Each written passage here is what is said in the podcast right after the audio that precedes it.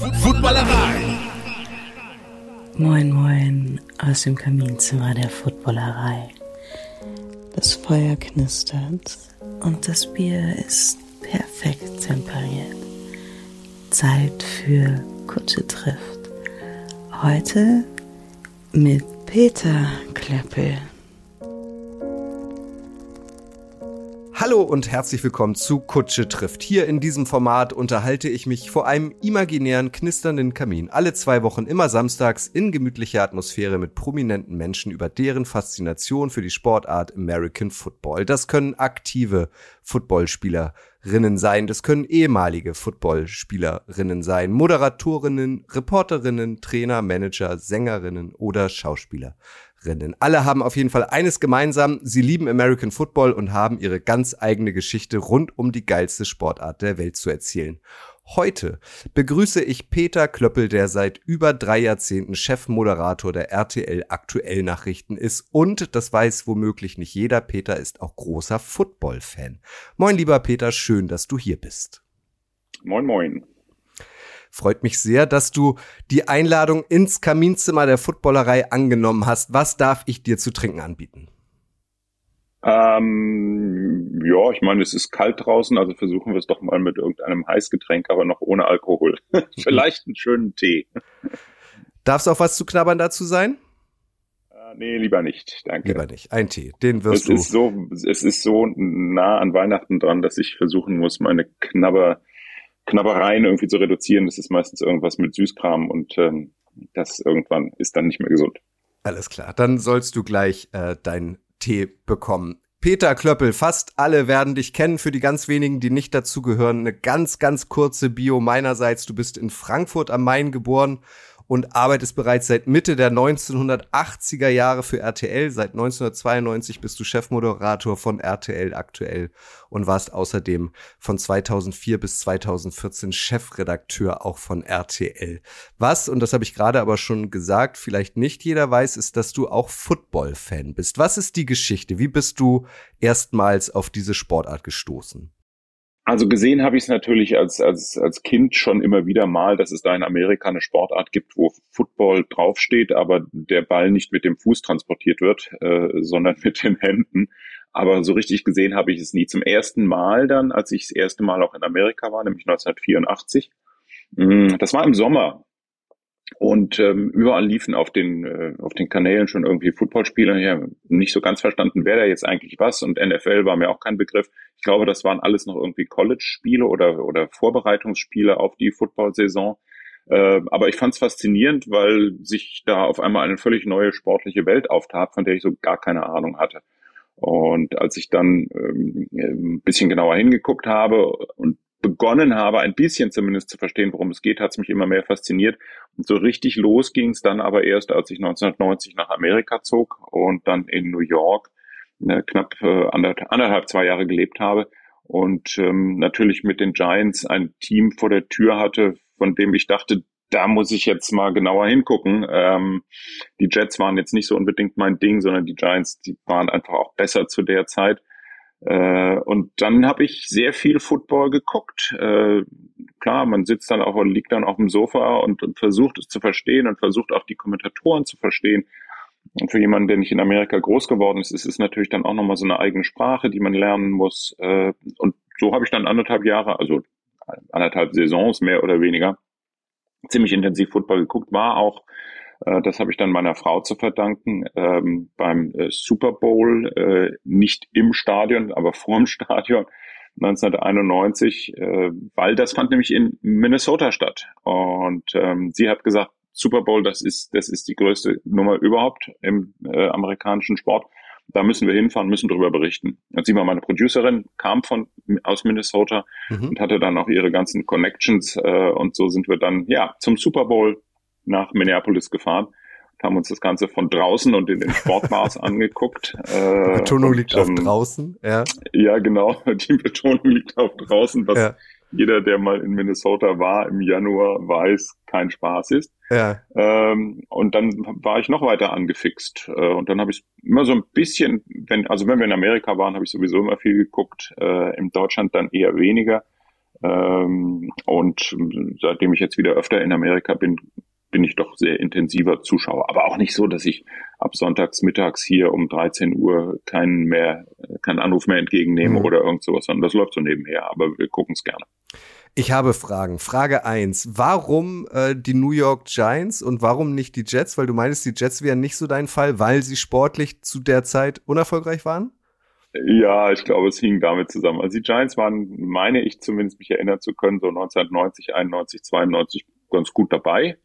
Äh, und die Jets eher so, hm, naja, äh, also dem, die Giants hatten einfach die coolere Uniform, fand mhm. ich. Also dieses Grün von den Jets hat mir nie gefallen. Ja. Und äh, die Giants mit ihrem Blau und Weiß, das war irgendwie mehr so mein Ding. Ich weiß, alles sehr subjektiv, alles völlig sinnlos, aber na, irgendwie muss man sich ja für eine Mannschaft entscheiden und oft spielen ja, ja. Farben da eine Rolle. Also.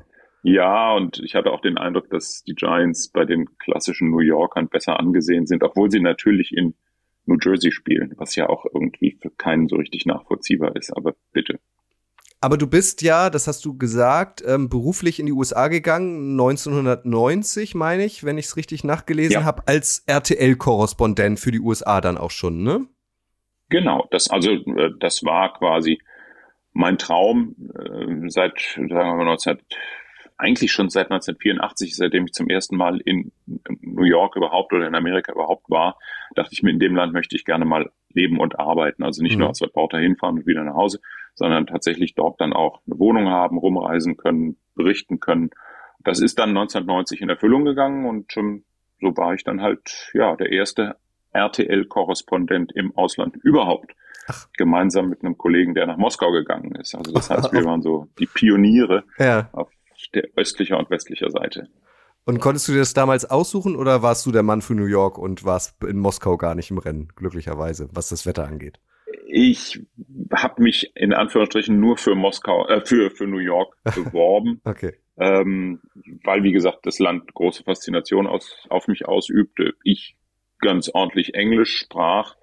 Äh, und ähm, ich mir sagte, wenn man einmal in amerikanische Politik und ins amerikanische Leben eintaucht, lernt man so viel auch über die Welt, äh, dass es mit Sicherheit einem auch später als Journalist weiterhilft, egal wo man dann hingeht. Und deswegen war ich froh, dass man mir die Möglichkeit gegeben hat. Und dieser Super Bowl in Minnesota, den du von draußen verfolgt hast, da hast du quasi draußen so ein bisschen Atmosphäre eingefangen und das dann auch für RTL übertragen? Nee, nicht übertragen. Ähm, wir hatten ja die Rechte nicht, äh, aber wir durften natürlich Ausschnitte zeigen. Also eine Minute oder zwei Minuten aus dem Spiel oder irgendwas in der Größenordnung. Aber uns ging es auch mehr darum, so tatsächlich dieses Event, dieses mhm. Ereignis den deutschen Zuschauern ein bisschen näher zu bringen, die natürlich, sagen wir mal, 1990 auch noch nicht so richtig viel Ahnung hatten, was ist eigentlich Super Bowl. Also man muss ein bisschen was erklären. Äh, und was tatsächlich Spaß gemacht hat, war, die Amerikaner dabei zu beobachten, wie sie das feiern. Also wie sie auch nach Minnesota reisen, obwohl sie gar kein Ticket haben fürs Stadion, äh, wie sie auch teilweise vorm Stadion stehen, was jetzt in dem Fall nicht so viele gemacht haben, aber dann natürlich die ganzen Bars bevölkert haben äh, und wie groß auch die Begeisterung für das jeweilige Team war. Das ist natürlich auch mit deutschem Fußball zu vergleichen, ganz klar aber es ist nochmal lauter, es ist nochmal äh, größer, es ist nochmal spezieller und ähm, deswegen fanden wir, ja, da muss man hin. Aber ja, du hast keine Akkreditierung damals für den Super Bowl bekommen oder hatte dich das gar nicht interessiert, weil es dir haben halt so um die Party drumherum ging? Nee, haben wir gar nicht gekriegt. Wir haben es ah. versucht, aber die, die NFL sagte, pff, Deutschland, pff, kleiner Sender RTL, habt ihr überhaupt Rechte? Haben wir ja. nicht? Nee, also komm hier, vergiss es. Das wollen, ich weiß nicht, wie viele tausend Journalisten da rein. Äh, und da gehörten wir jetzt nicht zu denen, die rein durften. So okay. war das damals. Ja. Aber draußen war ja auch schön. Kalt. Vor allem. Hast du es nochmal nachgeholt? Also äh, konntest du, hattest du die Chance, nochmal einen anderen Super Bowl dann irgendwie ähm, live zu verfolgen im Stadion?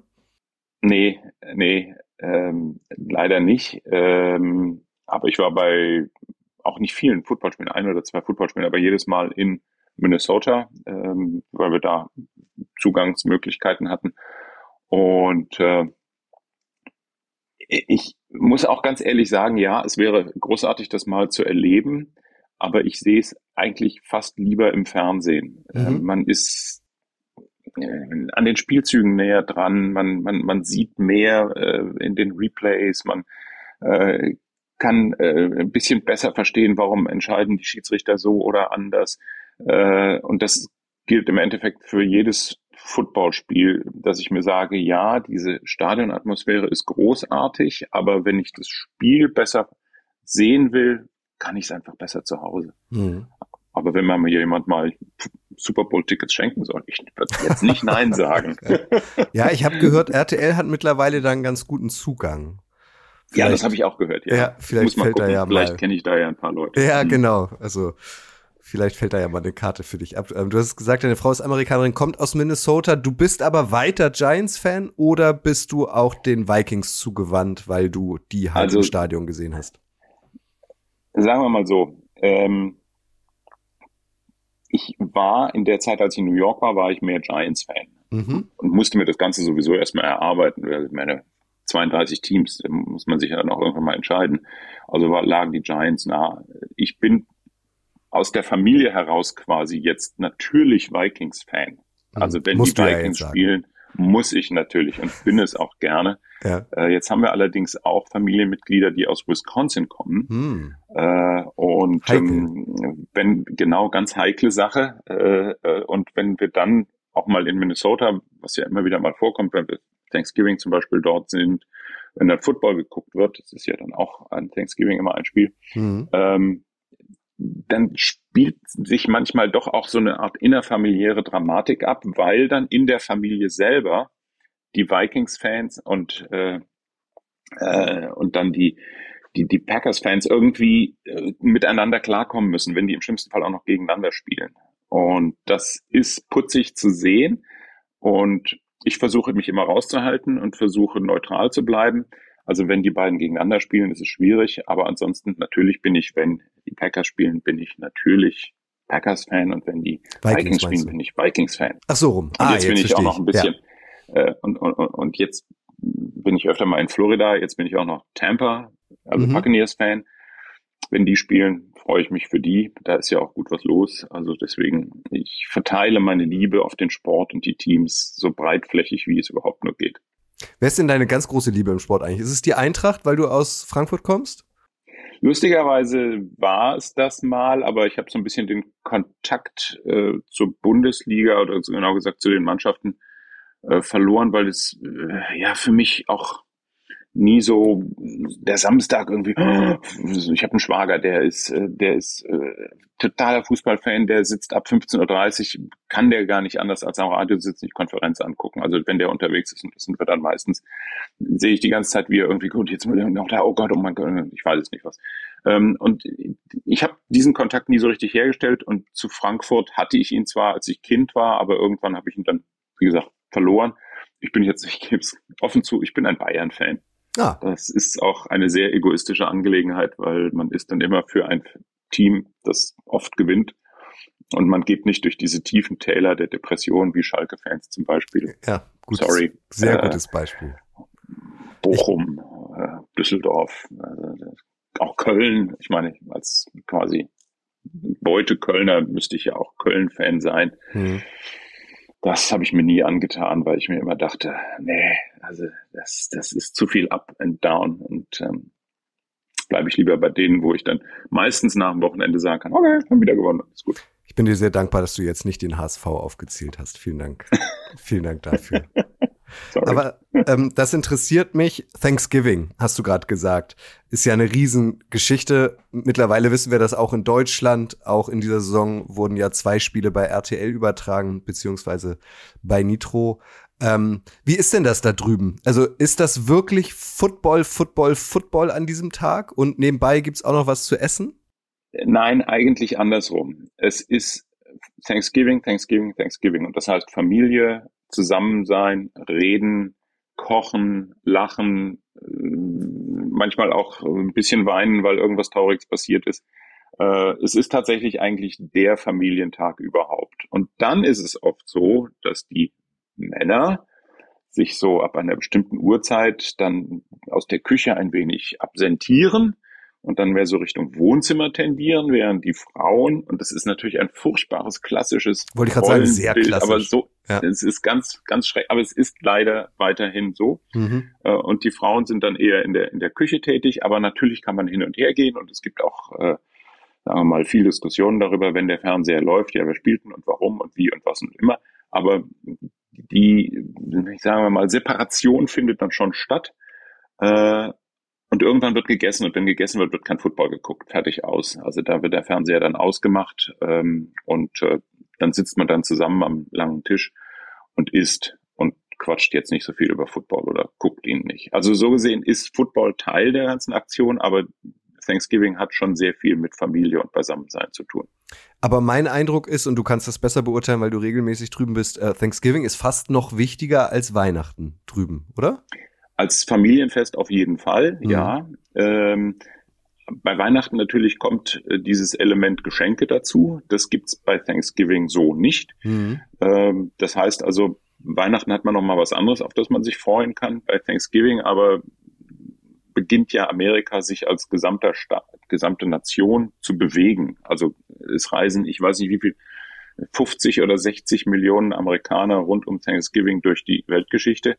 Äh, an den Flughäfen werden jeden Tag drei Millionen Passagiere abgefertigt. Mhm. Äh, also das ist nochmal ein, ein, eine andere Größenordnung an äh, Mobilität und die Menschen freuen sich auch deswegen auf Thanksgiving, weil sie mal rauskommen aus ihrer angestammten Umgebung, während sie an Weihnachten meistens doch eher zu Hause bleiben.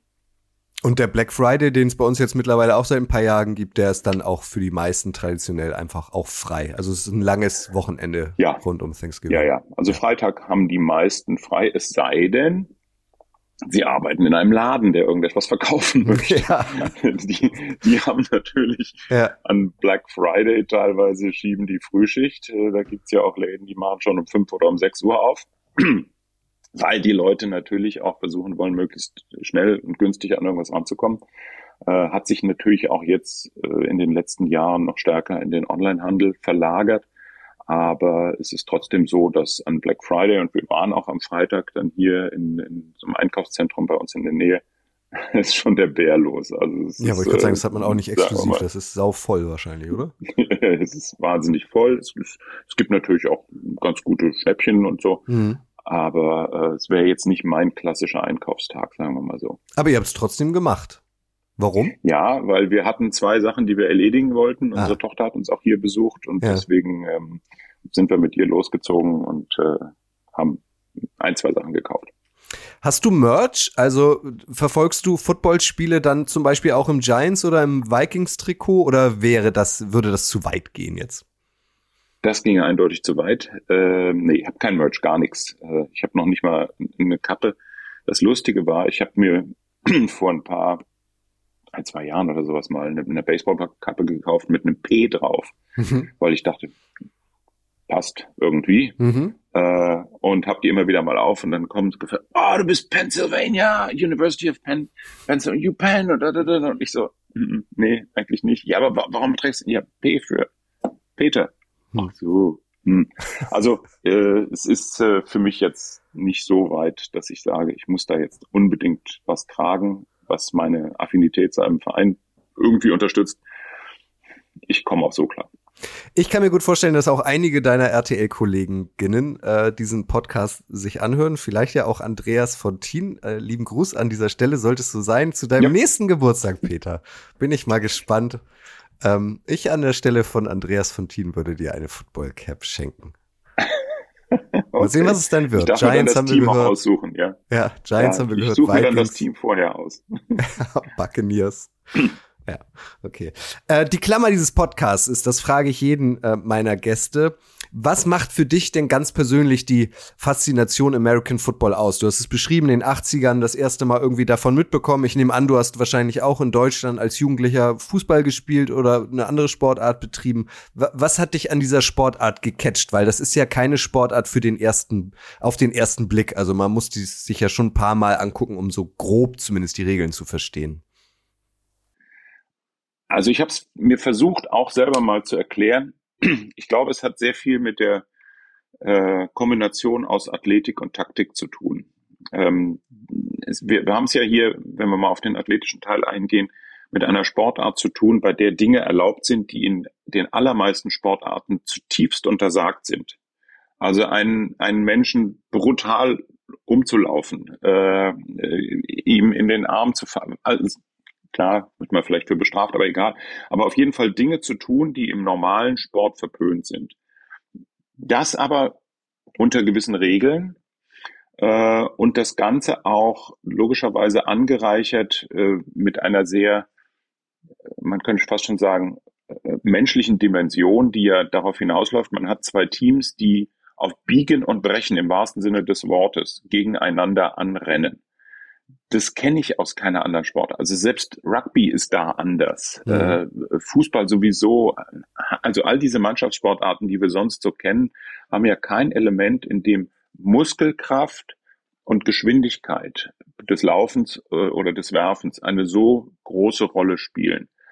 Hm, und das fand ich immer faszinierend, wie das die Sportler äh, unten auf dem Platz hinbekommen. Und dann kommen wir zum zweiten Element, nämlich der Taktik. Und das Ganze aber ja nicht irgendwie in einem wilden Gewusel immer nur endet, weil sie nicht wissen, wo sie hin sollen, sondern die wissen ganz genau, wo sie hin wollen.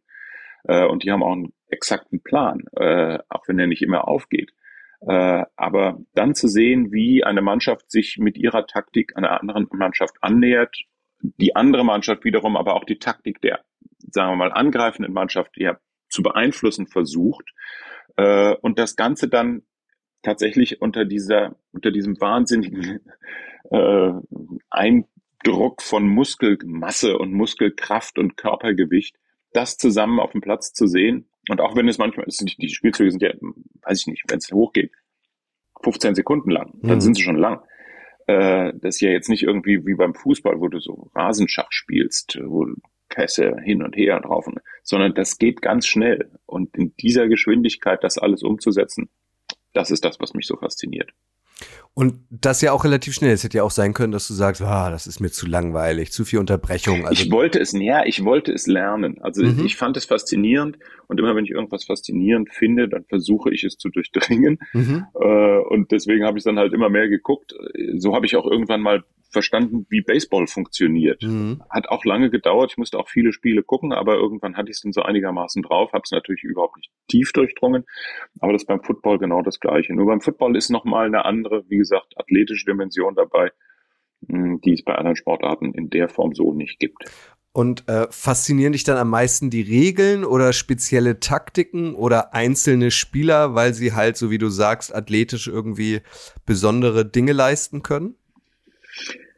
Also natürlich ähm, gucken ja alle immer erstmal, was macht der Quarterback. Mhm. Ähm, und ähm, das ist auch das Augenmerk, weil da geht der Ball hin und von da geht der Ball dann weiter. Und das ist natürlich auch das, was mich als Zuschauer fasziniert. Was macht er jetzt in dieser Situation, in der er quasi wie beim Ultimate Fight Club jetzt gleich von irgendjemandem ganz furchtbar umgerannt werden könnte? Äh, und wie reagiert er? Und was passiert zwischendurch, auf der linken, auf der rechten Seite, was passiert vorne an der Line of Scrimmage. Also diese Dinge versuche ich dann vom Quarterback aus für mich selber zu entwickeln und zu gucken, was hat er jetzt überhaupt für Optionen? Oft sieht man ja gar nicht, wo die Receiver dann schon hingelaufen sind, weil die Kamera natürlich auch viel stärker auf den Quarterback fokussiert. Äh, und dann ist man auf gespannt, auch mal gucken, wo geht der Ball denn jetzt hin? Ja. Also wenn er jetzt passt beispielsweise. Ähm, aber auch beim Laufspiel ist es ja faszinierend zu sehen, wie dann Jungs, die dann, äh, wo du denkst, die kommen da nie durch.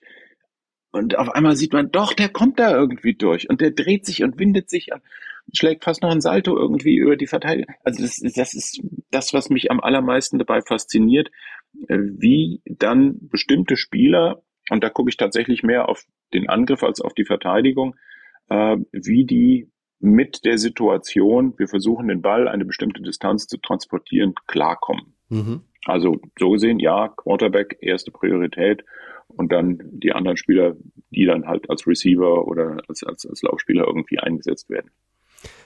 Theoretische Frage, aber wenn du jetzt ähm, ein großes Talent hättest für diese Sportart, äh, welche Position würdest du dann bekleiden? Also würdest du dir dann tatsächlich ähm, oder würdest du dann als Quarterback spielen wollen oder findest du noch eine andere Position irgendwie für dich persönlich faszinierender?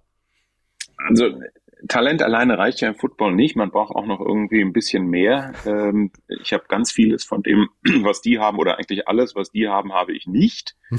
äh, also ich kann nicht so schnell laufen. Ich, ich kann zwar werfen, aber auch nicht so super gut. Aber gut, ich war Handballspieler, so gesehen geht das. Äh, ähm, von der gesamten Anlage her würde ich sagen, ja, würde ich doch eher zum Quarterback tendieren, weil die sind ja schon auch die, die die Fäden logischerweise in der Hand haben müssen äh, und die natürlich auch mit einer ganz anderen äh, mentalen Einstellung in so ein Spiel reingehen. Das würde ich mir jetzt nicht unbedingt zutrauen, aber es würde mich faszinieren zu sehen, wie das ist. Mhm. Ob ich das überhaupt könnte. Ich glaube, ich könnte es nicht, aber ist egal. ja, ist ja, wie gesagt, eine theoretische Frage. Und Masse fehlt natürlich auch, ne? Also, ja, ja, ja, mal davon abgesehen. Also das ist, äh, da fehlen mir tatsächlich diverse Dutzend Pfund. Ja, dann hättest Sowohl du hier, Muskel als auch andere. Hättest du hier äh, doch ähm, irgendwas Süßes äh, nehmen können. Ja, quasi. wobei man ja auch weiß, das ist nicht das Einzige, was die essen. Aber egal. Standst du denn mal neben einem Footballspieler, also neben so einem O-Liner oder so einem D-Liner? Weil ich finde es jedes Mal äh, wieder furchteinflößend, wenn da so ein Riesenbaum neben einem steht. Ähm, ich stand mal neben einem, ja, genau. Äh, und war insofern fasziniert, weil ich stand auf dem Tennisplatz neben ihm. Ah. Der hat also, nachdem er mit seiner Karriere fertig war, hat er auch Tennis gespielt. Und als ich den das erste Mal auf dem Tennisplatz gesehen habe, habe ich gedacht, boah, der ist aber groß. Wie kann der sich denn bewegen? Und der hat sich unfassbar bewegt. Der hat unfassbare Schläge drauf gehabt. Nicht immer alle so gut platziert, muss man auch sagen. Also da war manchmal mehr Kraft dahinter als Finesse.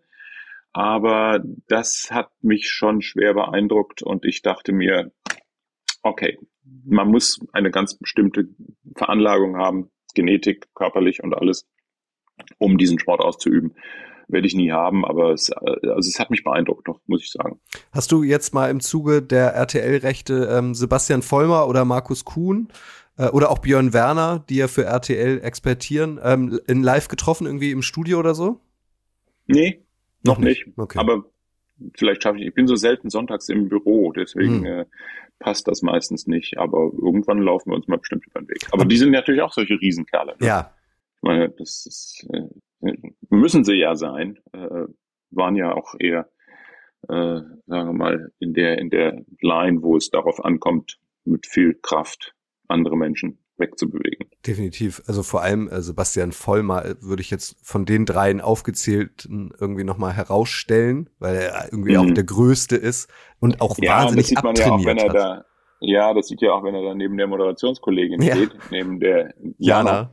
Äh, da ist ja da ist ja so viel an Höhenunterschied allein schon oder noch mehr. Also ich glaube, es ist noch mehr als, äh, sagen wir mal, ein halber Meter. Ja, und auch sonst ja, da sieht man schon den Unterschied. Football ist ja auch viel mehr noch als der Sport. Also ich bezeichne es immer gern als die beste Soap Opera der Welt eigentlich, weil immer irgendwas passiert, ob nun gerade Saison ist oder nicht. Interessiert dich auch so der Zirkus drumherum? Bekommst du es mit, äh, dass äh, Travis Kelsey offenbar eine Liaison mit, mit Taylor Swift hat oder ist dir das dann zu boulevardesk? Nein, das gehört dazu. Das ist ja völlig klar. Das ist ja wie bei vielen anderen Sportarten auch. Also äh, ob das jetzt die neue Freundin von einem Fußballspieler ist, den man kennt, äh, oder äh, weiß ich nicht, beim, beim Golf gibt's ja auch solche, oder beim Tennis natürlich. Also gibt ja genug Fälle, bei denen man auch deswegen gerne zuguckt, weil man weiß, in deren Leben passiert noch was anderes als das Hinterherlaufen hinter einem kleinen gelben, weißen oder braunen Ball, keine mhm. Äh, und äh, ja, mit klar, Travis Kelsey und, und, und Taylor Swift, das, das hat man ja schon dann auch deswegen gar nicht übersehen können, mhm. weil als Taylor Swift dann in der Box auftauchte und die Kameras, hatte ich das Gefühl, die Box öfter zeigten als unten die Bank. Mhm. Dann dachte ich mir, okay, ja, kann ich nachvollziehen. Taylor Swift ist halt eine, eine, eine Riesenkünstlerin und ähm, das hilft auch dem Football, dem Spiel der NFL und allen, die dazugehören, äh, Popularität noch weiter auszubauen. Das ist etwas, und ich habe ja auch gehört, angeblich ist er ja jetzt schon, ist sie jetzt bei ihm eingezogen. Ja, also, habe ich auch gehört ja. oder gelesen, ja. Ja, genau. Also mal gucken, was daraus wird. Also, wobei ich mal auch sagen muss, es ist natürlich eine, eine äh, eine irre Kombination. Ähm, die mehr oder weniger berühmteste Sängerin der Welt hat einen der berühmtesten Footballspieler der Welt an ihrer Seite. Äh, deren Leben, ehrlich gesagt, möchte ich mir nicht vorstellen.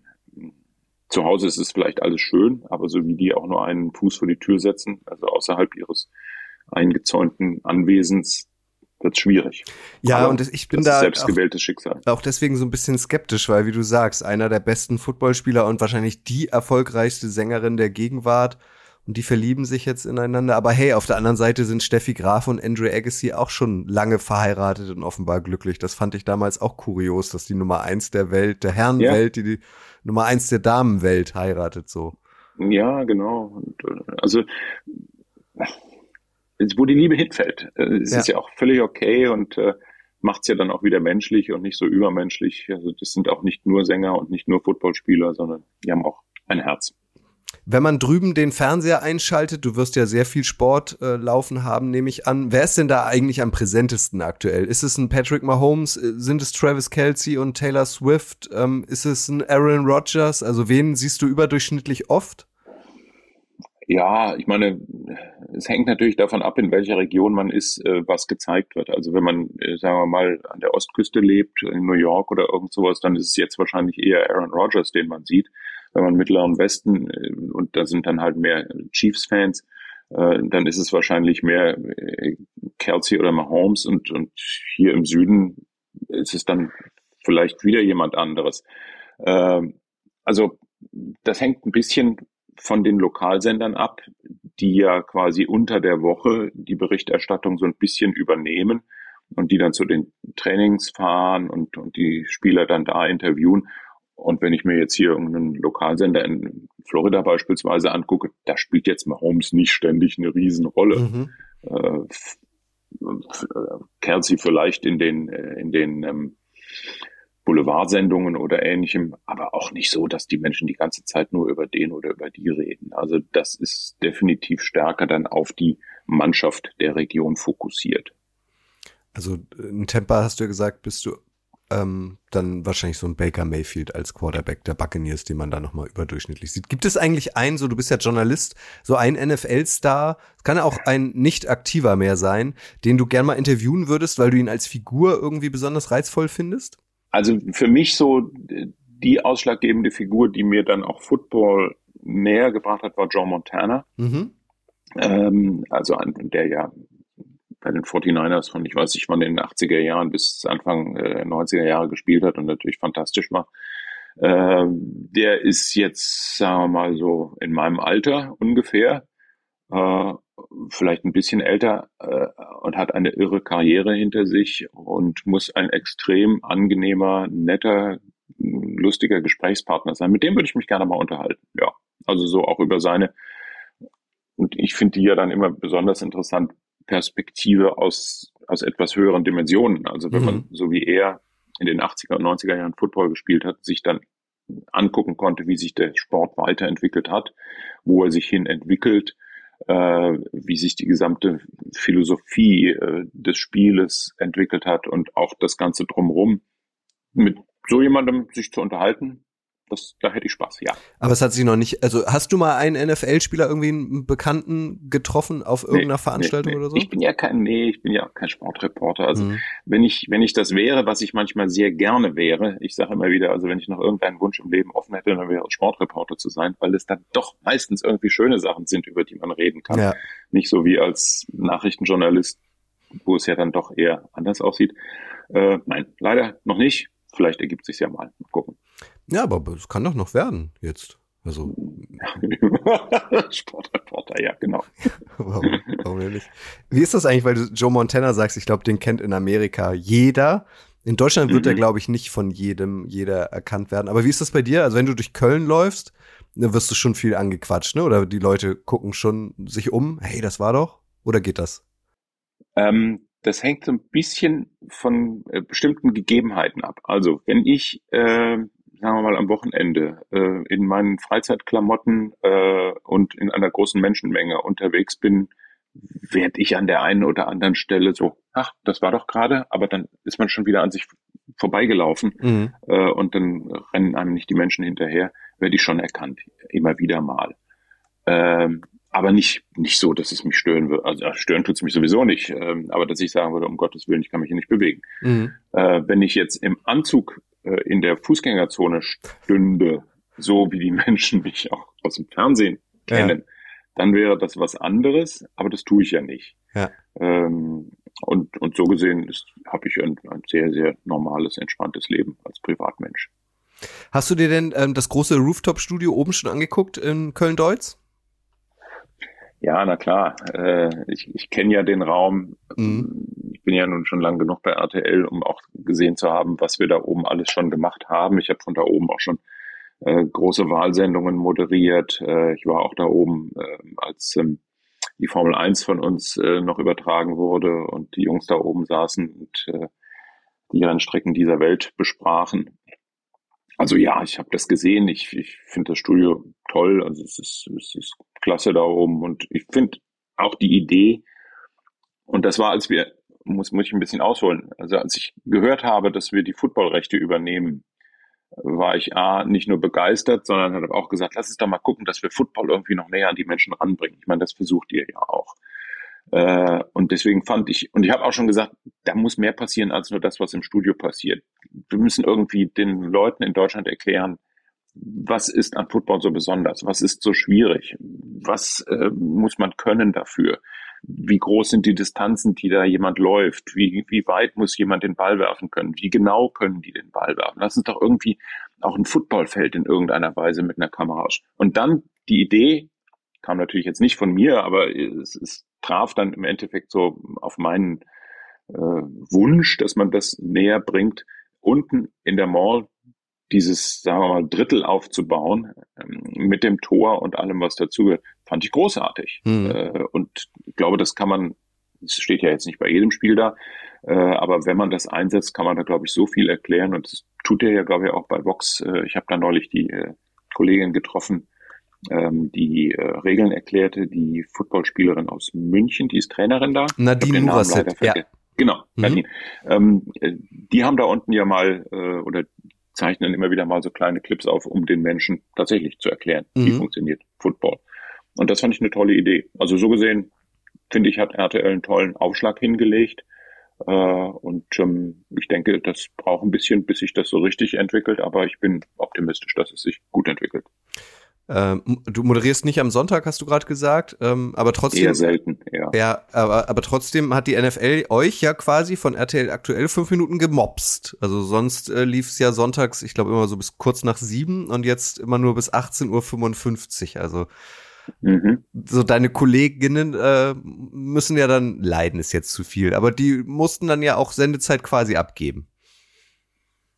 Bittersweet, wie man so schön sagt. bittersweet, sehr gut. Was ich auch, Peter, in jedem in diesem Podcast äh, stelle, die Frage ist, ähm, gibt es noch was auf deiner Bucketlist? Ähm, irgendein Lebenstraum, den du dir unbedingt noch erfüllen möchtest? Gibt es da was? Im Zusammenhang mit Football oder so allgemein? Ganz allgemein, das ist frei. Also du kannst jetzt auch sagen, habe ich ja eben schon gesagt, ich würde gerne nochmal Sportreporter sein. Du kannst aber auch sagen, keine Ahnung, ja. äh, ich will nochmal mit Wahlen schwimmen oder mit Elon Musk also ich hab so, ich hab Raumschiff so steigen. Zwei Sachen, äh, da weiß ich nicht, ob ich sie noch schaffen werde, aber sie wären tatsächlich Teil einer Bucketlist. Einer meiner äh, besten Freunde und, und mein Trauzeuge ist Segler. Und der lebt auch in den USA und ist jetzt im vergangenen Jahr mit seinem Segelboot über den Atlantik geschippert. Mhm. Also ein kleines Segelboot, auch nur zu zweit. Äh, und die haben irgendwie sechs Wochen gebraucht oder irgend sowas. Und der hatte mich immer wieder mal, wir haben mal früher drüber gesprochen, Mensch, das wäre super. Und dann sagt er, ja, irgendwann mache ich das. Und er hat gesagt, ja, okay, mach das und sag mir Bescheid, wenn du es machst. Dann hat er es gemacht, hat mir Bescheid gesagt, ich hatte keine Zeit, äh, kann auch nicht segeln. Äh, also so gesehen passt das alles nicht so richtig. Aber wenn ich die Möglichkeit hätte, das nochmal irgendwann zu machen, das wäre großartig. Äh, also wie auch immer, von Osten nach Westen oder Westen nach Osten über den Atlantik zu segeln. Mhm. Also nicht mit einem Motorboot oder sowas. Und das Zweite, ähm, ich würde sehr gerne mal äh, eine Trekking-Tour im Himalaya machen, ähm, weil mich die Bergwelt grundsätzlich fasziniert, ich gerne zu Fuß unterwegs bin ähm, diese ganze kulturelle, spirituelle Geschichte da unten auch fasziniert. Das würde mir auch Spaß machen. Also vier Wochen im Himalaya mit Leuten rum, also mit jemandem laufen, der sich da auskennt, so dass ich mich nicht verlaufe. Äh, und ich will auch nicht auf irgendwelche ganz hohen Berge steigen, äh, sondern einfach nur dieses Erleben von Landschaft und Natur. Aber dafür muss man auch richtig Spaß. fit sein, ne? Ja, ich versuche mich ja fit zu halten. Ähm, ich versuche ja sportlich zu bleiben und sportlich zu sein und habe lustigerweise auch, ich habe einen, Personal Trainer äh, in, in äh, Köln, mit dem ich mich einmal in der Woche treffe. Und wir haben irgendwann festgestellt, dass ich gerne mit Bällen irgendwie zu tun habe. Also ich habe schon mal zu ihm gesagt, ich, wenn ich irgendwann mal wiedergeboren werde, dann wahrscheinlich als Hund, weil ich dann ständig hinter irgendwelchen Bällchen herlaufen kann. Also das heißt, wir machen ganz viele Spiele, wo es darum geht, dass ich Agilität, Bewegung und so weiter. Und dabei unter anderem äh, haben wir auch entdeckt, dass wir äh, Football spielen. Hm. Das heißt, ähm, er bringt einen Football mit und schickt mich dann auf irgendwelche Laufwege, wo ich mal äh, erstmal geradeaus in eine Richtung, dann sagt er, hepp, dann schmeißt er den Ball, ich muss mich umdrehen und gucken, wo landet er denn. Äh, und, und, und all das versuche ich so einzubauen, dass es mir für Fitness hilft. Ich spiele viel Tennis, ich spiele auch Golf. Äh, also so gesehen, ich bin ganz optimistisch, dass ich so eine Trekking-Tour durch den Himalaya mit ein bisschen Extra-Training einigermaßen überstehen Aber dann würde. sehe ich da ja doch noch eine Karriere als Wide Receiver, wenn du jetzt schon groß im Training bist und immer Bälle fängst. Genau, so über 20 Meter. ja. Viel mehr ist es nicht. Das unterschätzt man, finde ich, immer gerne. Das ist, also wir Europäer kennen ja diese Form auch des Balls gar nicht. Und ich finde den auch relativ groß. Ich habe jetzt auch nicht die größten Hände. Also das ist jetzt nicht so ein nicht so ein Ball, mit dem man sofort irgendwie gut auskommt, nee, ne? Eigentlich fremdelt, man fremdelt total mit diesem Ball, weil alles, was man mit einem Ball machen will, ist, man will ihn irgendwie schießen oder werfen. Äh, schießen lässt er sich nicht gut. Das habe ich unten bei uns in der Mall übrigens auch mal versucht. Mhm. Äh, also ich habe so gerade mal bis zu dem Tor geschafft, bis ich dann so einigermaßen, also nach drei Versuchen, die richtige sagen wir mal, Fußstellung raus hatte. Ja. Und werfen ist natürlich auch etwas, da wird man ganz schnell frustriert, wenn man da nicht also den richtigen Drall raus hat. Äh, aber wenn man es dann raus hat, mhm. dann ist man fasziniert, also ich zumindest, wie weit dieser Ball dann doch fliegt, weil er durch seine ganz spezielle äh, Spiralflugkurve beziehungsweise Bewegung äh, dann auch eine ganz andere Aerodynamik hat als ein normaler Fußball oder ein normaler Ball. Also das ist dann schon etwas, wo ich sage, da findet sich dann die Physik auf einem ganz neuen Level wieder ja. und macht Spaß, damit zu experimentieren. Weil, also gerade dieses Kicken, gut, dass du es ansprichst, ähm, da hat man ja so als Europäer, als Deutscher das Gefühl, ey, das ist jetzt echt kein Problem. Und dann sieht man ja, mal ein Footballspiel ne? und sieht, dass er dann irgendwie noch so komisch zurückgeht und abgezählt noch ein paar ja, Schritte nach links geht. Ey, schieß das Ding doch einfach rein. Kann doch jeder. Aber es ist nicht ne, so einfach. Genau. Nee, nee, also ich meine, die Distanz ist ja schon mal, das ist so, als wenn wir von der Mittellinie aus beim Fußball ähm, einen Ball ins Tor befördern müssen und im Endeffekt ist, sind die beiden Dinger da ja, die Stangen jetzt auch nicht so dramatisch viel weiter auseinander und sie sind auch noch höher, das heißt, er muss auch eine bestimmte Mindesthöhe haben, wenn ja. er da hinten am Ende des Feldes ankommt.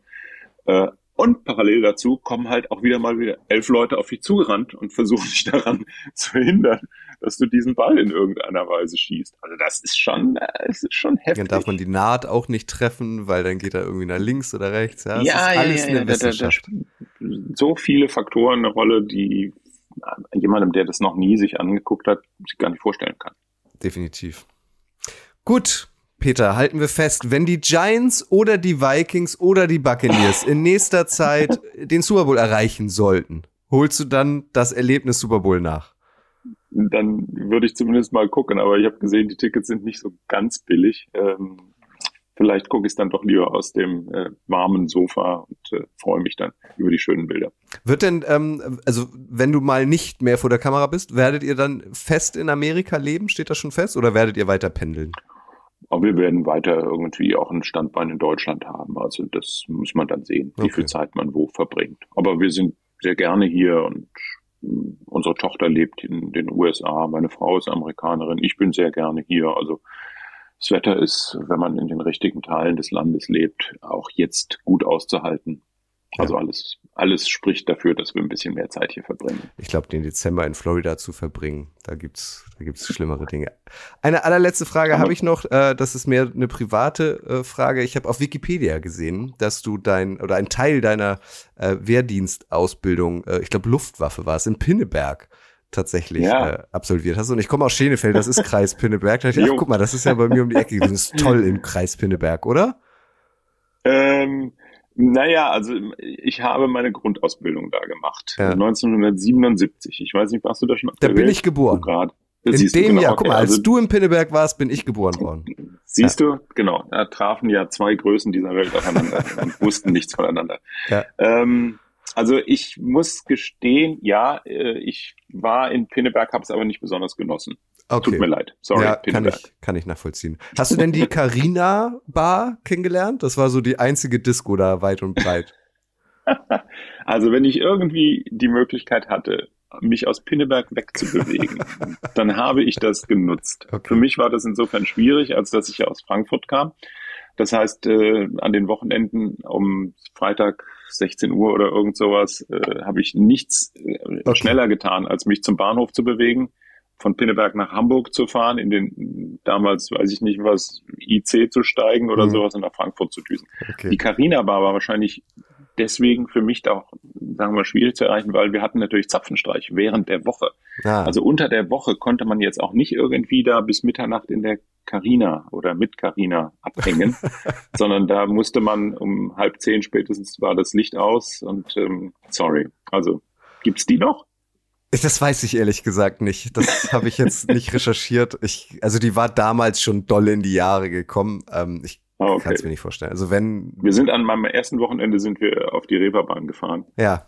Das hat einen ausreichenden Eindruck bei mir hinterlassen, äh, so dass ich mir dachte, okay, äh, ich glaube, ich gehe lieber in meine Kneipen in Frankfurt. Äh, okay. Das ist mir alles, das ist mir alles zu verrückt.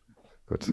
Da frage ich jetzt nicht weiter nach, was auf dem Kiez passiert ist. was auf dem Kiez passiert, äh, bleibt auf dem Kiez. Bleibt so. auf dem Kiez, genau. Peter, vielen, vielen Dank, dass du hier äh, ja. zu Gast warst und ähm, von deiner Faszination, von deinen Berührungspunkten mit American Football erzählt hast. Das fand ich sehr interessant. Sehr gerne, immer wieder. Ich hoffe, dir Viel hat der schwarze weiter. Tee auch geschmeckt. Viel Erfolg. Ja, genau. Und jetzt esse ich doch noch ein Spekulatius. so, jetzt haben wir es. Also vielen Dank und vielleicht äh, laufen wir uns ja bald in Köln mal äh, persönlich über den Weg. Ich würde mich freuen. Bis, Bis dahin. Tschüss. Danke dir. Tschüss.